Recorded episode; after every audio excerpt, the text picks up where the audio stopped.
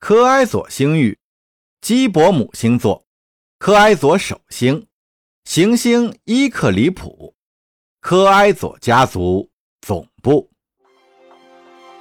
还有三十秒，领头的军士通报说，在长者舰队纳加法级无畏舰深处的机舱里。一名年轻的塞比斯托上尉最后检查了一遍自己的战斗机甲。电子控制台上记着他亲爱的女友塔莎的像章，那女孩一定还在避难所里祈祷他平安归来。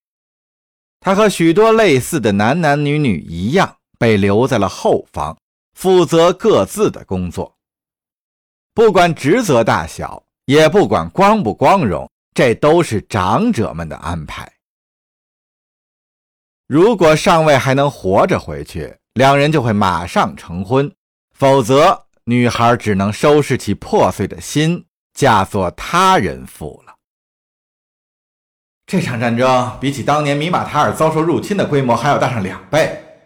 那名塞比斯托上尉心想：损失、牺牲和伤痛是不可避免的，人人都知道。只有经历了这些，才能让我们的后代过上更好的日子。他将视线从女友的照片上移开，环视着机舱里的其他步行机甲。几十个人被分成四组，乘火箭推进滑板前往空间站的表面。他们的任务很简单，就是把营索莱姆注入空间站的空气循环系统。由第二工兵营夺取空间站的机库，为陆战步兵铺平道路。等营索莱姆扩散出去以后，再把奴隶们带上船。无畏舰现在正在轰击空间站的装甲，只要把装甲腹层炸开一条缝，就可以把机甲发射进去。后者搭载的切割设备能穿透空间站的外壳。太空中展开了一场大规模的会战，不过上尉待在纳加法级内部的小天地里，什么声音也听不到，因为机舱已经开始减压了。周围寂静无声，黑暗中只有红色信号灯还在闪烁着，映照着吊架上密集悬布的步兵装甲，看轮廓就像一排排的虫蛹。舱门快开了，随时待命。机舱门像巨大的帷幕一样缓缓拉开，露出地狱般的舞台，打断了塞比斯托人的白日梦。那座金碧辉煌的空间站就在他们的正上方。仪表显示，空间站外表面距离他们还有十多千米。但它看上去已经和行星一样庞大。外面陆陆续续的闪光可不是什么好事儿。无畏舰舰长把他们带到了一个热点区域，附近就在上演着战舰之间的太空大战。伙计们，为了米马塔尔，领头的士官喊道：“冲啊！”火箭突然点火。巨大的加速度快把上尉的脖子扭断了。周围的机舱一闪而过，然而快要接近舱门的时候，时间仿佛突然慢了下来，因为导航系统接管了飞行控制权。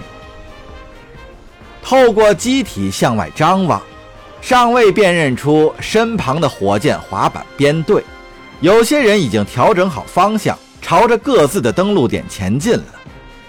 一道亮光闪过，下方几千米处是一艘受了重创的灾难级战列舰，它在近战中败给了米马塔尔的暴风级。那艘艾玛战舰的船身上已是千疮百孔，到处都着了火，但它并没有向暴风级发起反击，反而将炮口对准了别的什么东西。七道白色的激光突然直刺上尉的双眼，恍惚间，他能听到计算机发出的碰撞警报。火箭滑板随之启动了反向推进器。上尉使劲眨着眼睛，直到视力逐渐恢复。再看看之前队友所在的位置，果然不出所料，许多人都已经葬身在刚才的炮击当中咣当一声，标志着机甲的双腿撞上了空间站伤痕累累的表面。计算机也开始探测空气循环系统的位置。结构图一绘制完毕，上尉就立即朝着目的地走去，同时努力忘掉刚才阵亡的那些战友。